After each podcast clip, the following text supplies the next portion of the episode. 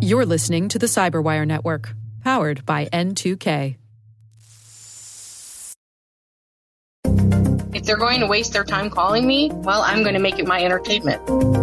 Hello, everyone, and welcome to the CyberWire's Hacking Humans podcast. This is the show where every week we look behind the social engineering scams, phishing schemes, and criminal exploits that are making headlines and taking a heavy toll on organizations around the world. I'm Dave Bittner from the CyberWire, and joining me is Joe Carrigan from the Johns Hopkins University Information Security Institute. Hello, Joe. Hi, Dave. Later in the show, we've got Joe's conversation with someone named Shannon, just Shannon. She deals with telemarketers in some pretty unique ways. And we are back. Joe, before we get to this week's stories, uh, we get letters.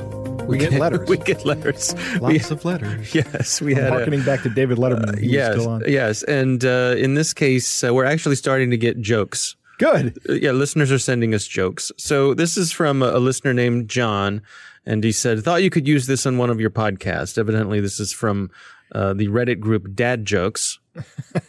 John knows us knows us well. Right. Yeah. I believe it's called a subreddit. I think that's what the kids call it. I s- oh, okay, all right. Well, I'll take your word for it. Over on the Reddit. So the joke is, how did the hackers get away? I don't know. How did the hackers get away? I don't know. Guess they just ran somewhere. Thank you, John, for sending in Uh, that that's joke. good. That's a good one. Uh, I'm laughing too hard at that Yeah. one. Harder than I should be. I yeah. Let's jump into our stories here. Uh, Joe, I, I'll kick things off this week. You know, when you run a company, you one of the things that you want to do is register your trademark. Yes. with the Trademark and Patent Office. And here at the Cyberwire, we did just that when the company was spun up. We registered the uh, trademark for the Cyberwire with the logo and all that sort of stuff. Well, we got a letter recently in the mail, and this was uh, from the Patent and Trademark Bureau. Bureau.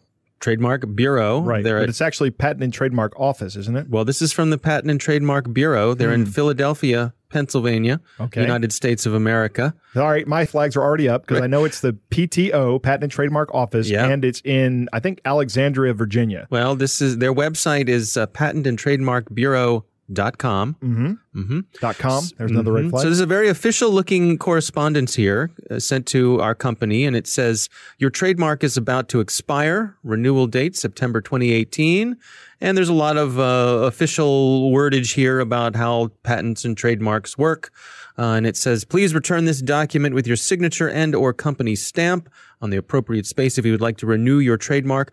Your trademark will be renewed for the period of another five years. The renewal fee is $925 and it goes on and says a bunch of other things. It has an actual picture of our logo here. They took the CyberWire logo and put it in here. Very official looking. However, this, as you have already uh, predicted, is not from the actual Patent and Trademark Bureau. right. There is some fine print here.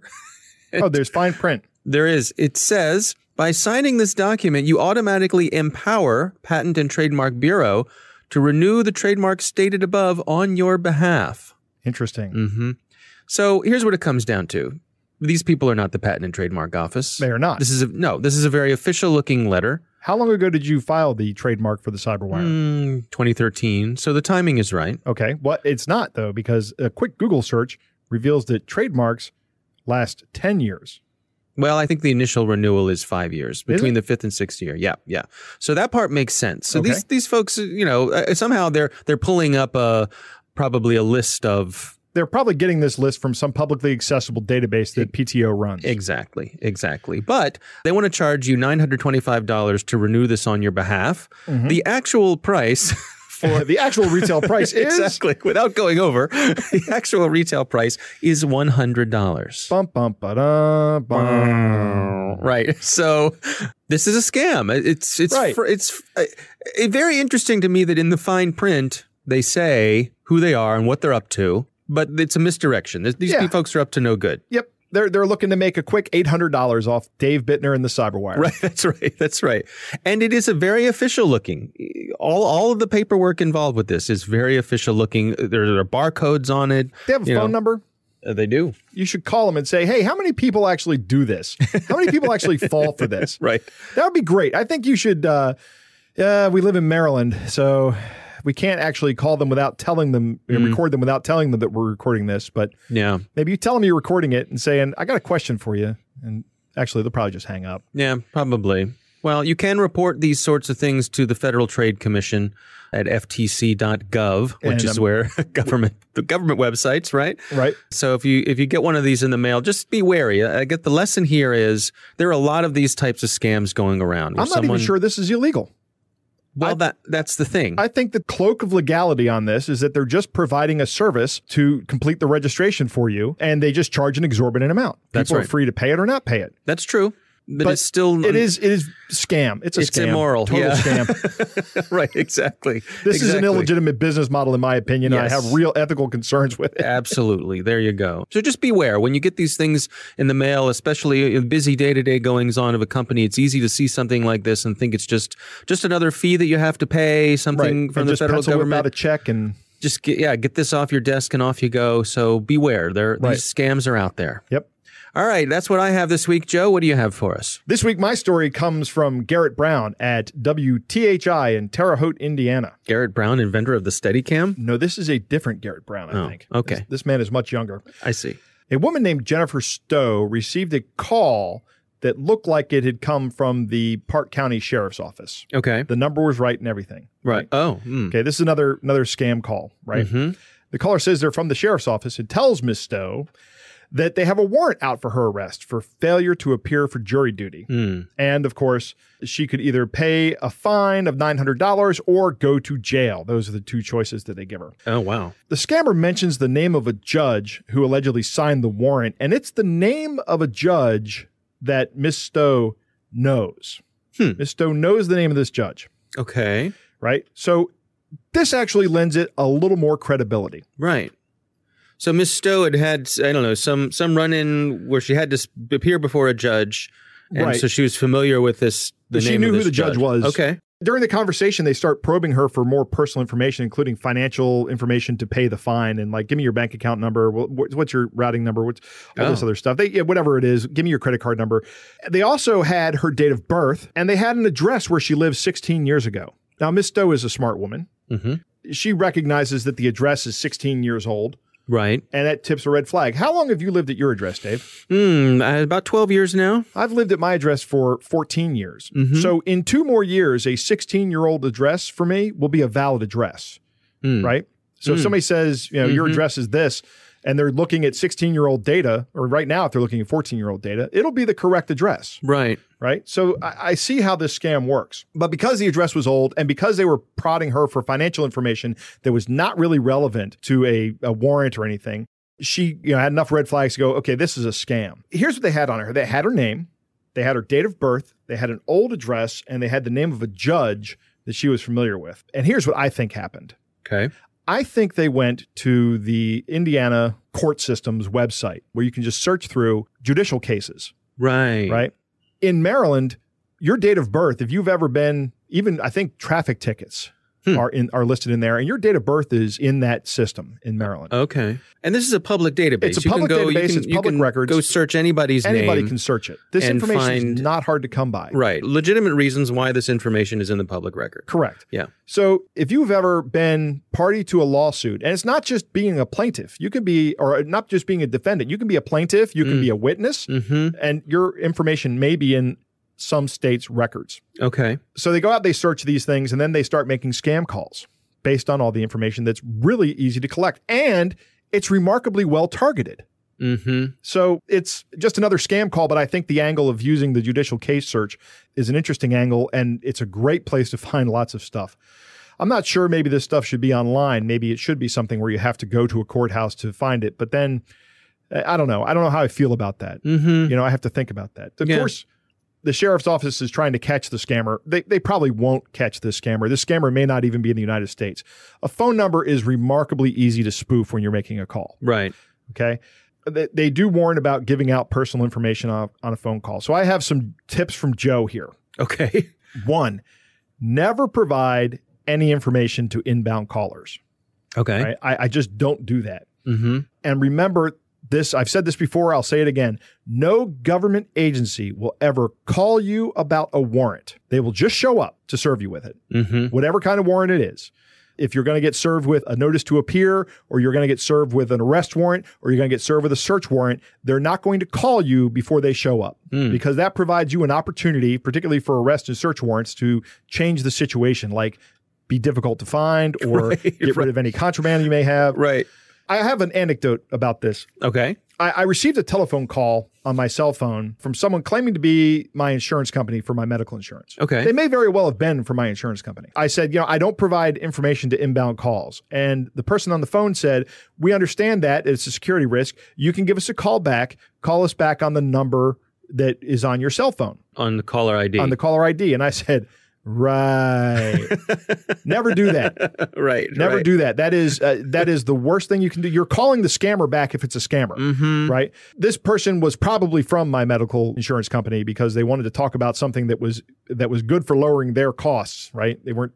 They Yeah. were, they were looking to to save themselves some money based on the uh, content of the call, but never call back the number that they call you on. Look the number up, Right. right, and Right. call that number. Right. Yeah. That, yeah. Better safe than sorry. Correct. To make that extra that extra step, that extra call to make sure you're actually talking to them. Yep. And how many times that happens? You call them and they say, "No, we didn't call you." That's when you go, oh, hey, thanks for that information. Yeah. All right. Another good story. Let's move on to our catch of the day. My favorite part of the show. So this week's catch of the day was sent in by a listener. Uh, his name is Ravi, and he's actually in India. Okay. And he said, Hello, this is one of the phishing I had recently received. Uh, and it goes like this Hello, dear. Do you know about vet oil liquid? It is available in India for medicinal use. We need up to 100 to 200 liters urgently. Our company is using it for research and development of cancer and weight loss medicines. We used to buy from Yemen, but now we are not getting supplies because of the crisis in Yemen. Recently, my friend found the contact of seller in India, Mumbai, through a reliable source. Their product is good and their price is also cheaper than the price we used to buy from Yemen, but I don't want to refer my company direct to this seller because of the profit involved. I am looking for someone in India who can do the business with me and the profit would be shared between us. If you can buy the product and resale it to our company, we would make a huge profit. Our company director will also send the purchasing manager to make the purchase of this product from you over there in India. If you are willing to do this business with me, I will refer my director to you as the supplier and also send you the main seller contact where you can get the product in India. You will be like a middleman between our company and the seller in India. It is 100% genuine and legitimate, so you don't need to worry about anything. Whew, man, I'm always glad when they tell you that. I will guide you throughout the entire transaction, which should be completed within a week or two weeks. And it's signed Miss Nicole. All right. So, first of all, thanks, Robbie, for sending this in. This is a good one. Uh, Not unlike the uh, Nigerian prince scam, I suppose. The promise of profits through becoming a partner in some sort of business, Yeah. a get, get rich quick scheme, right? No business is ever going to introduce a middleman. Mm-hmm. If this guy actually does work for a company and knows where he can buy the stuff cheap, why would he increase his costs by involving a middleman and funneling money to you? Why doesn't he just buy the product directly from the supplier in India? Mm-hmm. Why does he need another supplier in India? Mm-hmm. This just doesn't make any sense. No, it doesn't. But you can understand how people could fall for this. Sure. The, oh yeah. the promise of a quick buck, the reassurance that it's 100% genuine. Well, that's People- that's what that's what said that's what makes me want to send this guy an Yeah. email. Is uh, it, it- oh good he, he said it's one hundred percent legitimate. Right. Well, legitimate. it- yes, he wouldn't lie about no, that. No, of course not. No. All right. Well, thanks for sending that in, Robbie. That is our catch of the day.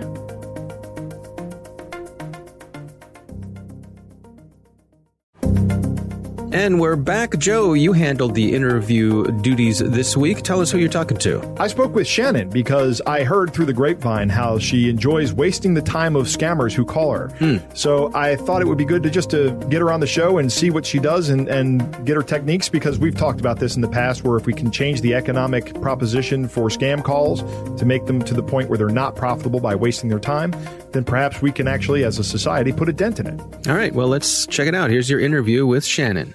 When was the last time that you had a phone call come into your number that you actually got the opportunity to uh, waste somebody's time?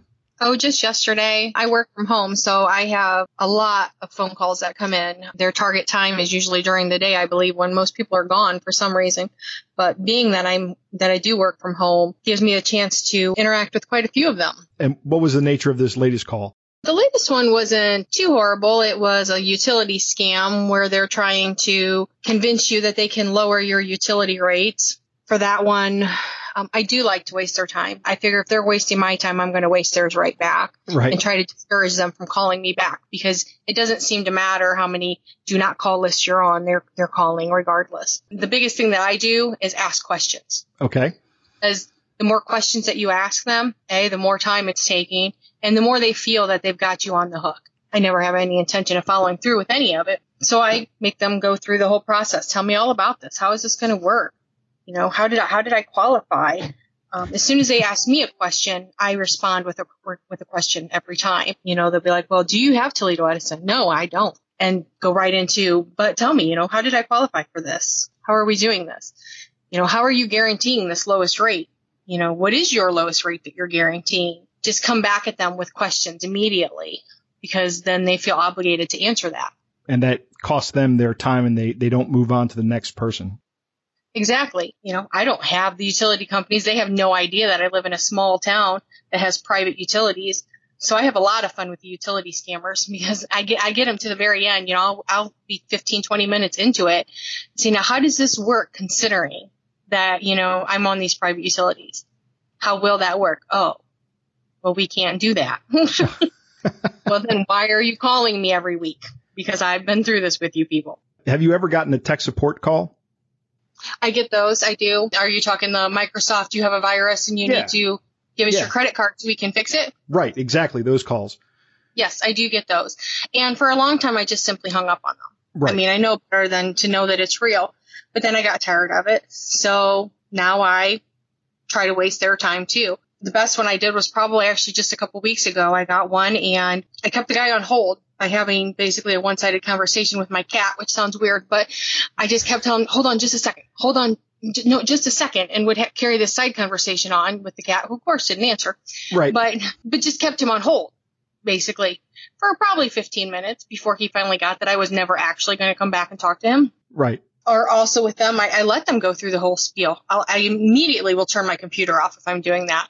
Right. I don't want them to actually get in, but I will pretend as though I'm going along with it. Sure, you know, oh, oh, oh, well, it's not doing that. No, it's not telling me that answer. Oh, oh my gosh, this is really broken. I'm glad you called, you know, and let them feel like you're going along with it. Right. And then you finally at the end say, did you get the location to somebody in the background? And then they hang up pretty quickly. Oh, okay. So you actually put the fear in them that you're tracing the call back. I do. I do. I, I'm to that point where I do. Um, those are those are the most frustrating ones because I think that I know that there are elderly people that do fall for that who I know personally that have, and I you know I feel awful that that because they are very convincing at Right. times, and I don't want people to fall for that. So if I can make their lives just a little harder, I will. We talked about changing the economic game for them on hacking humans. So the idea is that these people go through a hundred no's to get to the one yes. So they get, they go through a hundred people that just hang up on them and realize it's a scam.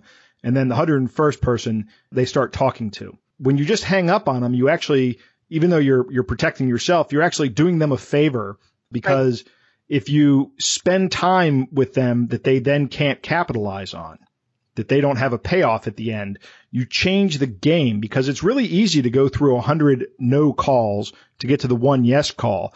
But if those hundred no calls each start costing them 15 minutes, that changes the economics of it entirely. Right. I agree.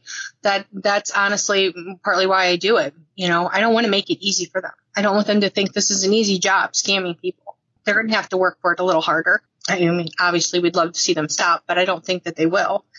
You know, I've even figured out ways to keep the robocalls that you get online longer. They are only set up to respond to certain responses. Mm-hmm. So you come up with responses that they don't know what to do with, and it keeps them on a loop. One one word, possibly. Possibly they don't know what to do with. They're not sure if that's a yes or a no, and it will keep them on a loop for mm, sometimes 10, 15 minutes. So as long as you keep saying the word possibly, it stays on. Yep. Because they keep asking, you know, are you interested? Possibly. You know, never ever say yes because then they have you recorded as saying yes and who knows what they're replying that to. Right. If you say no, they hang up right away. Right. Keep them on the hook. You know, it's just basically reversing the game onto them hmm is what it's about. And that's what I do. I, you know, I don't do it, you know, as a job. It's just, if they're going to waste their time calling me, well, I'm going to make it my entertainment. What is the funniest thing you've ever had happen doing this? Oh gosh, I think the funniest one I ever had was one of those timeshare places. Have you ever gotten those calls where you win a free cruise or a free vacation? I get the ones where it's like a, a horn blowing in the background or, and you got a free cruise. I, the automated calls. That's actually a scammer call right there, but I'll just hang up on that one.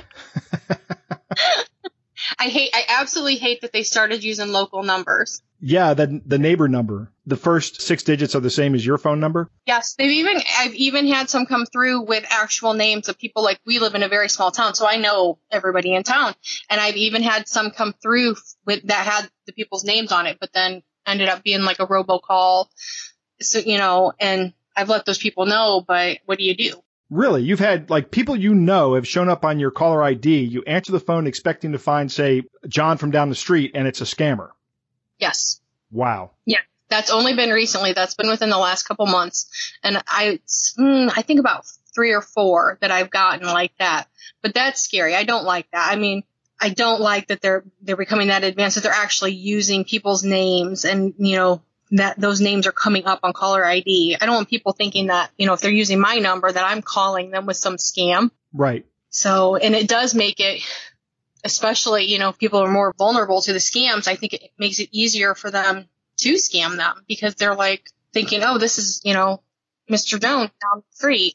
That is terrible. Anyways, back to, um, the funniest one was I had an actual person call, tell me I won a cruise. You know, this girl, she was young and very, very excited to tell me that I won this free cruise or had an option of like four different ones, which I knew it was a timeshare scam she didn't know that I knew. So I just asked questions. I asked, I, I made her go over every single option for ev- for each of the different choices. You know, tell me every detail you could find about each one.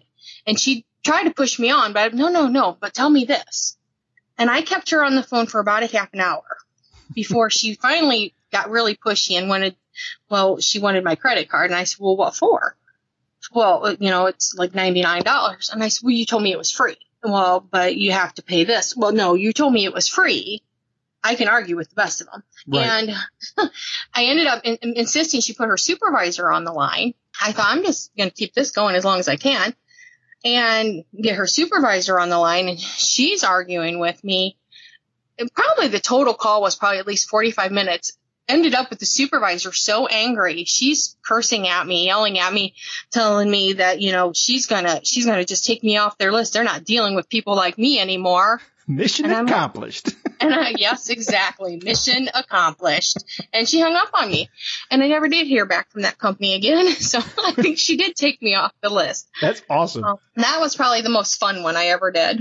but yeah, you know, it's, it's a daily thing. I, you know, I probably get 10 to 15 calls a day There's no shortage of people calling you. No, no. And then do you get the ones online? I don't know if men get them as much as women. I know women do. I know we get a lot of them on like Facebook where you get the instant messaging and it's some Oh. guy in Nigeria, but he's within five minutes madly in love with you. My wife gets those frequently. Yes. Yes, yes, those are fun because I always turn it around because they want you to send them money so that they can come here to visit. Right. And I turn it right around. I know I don't want to be here. I want to be where you are. Send me Send money. me money and I'll come to you. Awesome. Nobody ever has. Nobody. Yeah. Surprise. Right. no.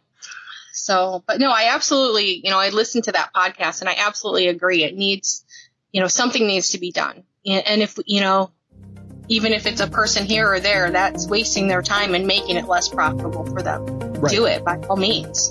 Shannon, thank you very much for joining us. I appreciate you taking the time out of your day. All right. Thank you for having me. I appreciate it. All right. Well, that was a lot of fun. Shannon's certainly having a good time out there. I, I guess we should mention that Shannon didn't want us to use her last name. So Correct, That's why yeah. we're just referring to her as Shannon. Uh, I have to say, first of all, Joe, how do you know that Shannon wasn't just uh, stringing you along and taking up your time? That Could she- very well be, but I think it was time well spent. yeah, that's right. I have to say, I'm, I'm happy that um, we have folks like Shannon out there who both have the time to do this and enjoy doing it. Right. And I think, it, it- as she said, engagement is the key here to string Right. them along. And she's using social engineering against them. Yes, absolutely. Yeah. I love the part with having a side conversation with the cat. I think that's, I think could go a long way with that. I think if I did that with one of my cats, the, the cat that I actually interact with the most, they would quickly catch on that it was a cat because this cat has the a conversational way of interacting with you. Like I'll say something to her and then she'll meow. and maybe maybe it would be even better if you can just convince them that you're just insane on the other end. That you, you know mm-hmm. that you you are the kind of person that talks to cats and Right. Be a good way to be taken off their list, maybe. Yeah, Uh, yeah. I, yeah. I love that at the end when she's talking about how she infuriated the supervisor, and they said, "I'm going to take you off the list."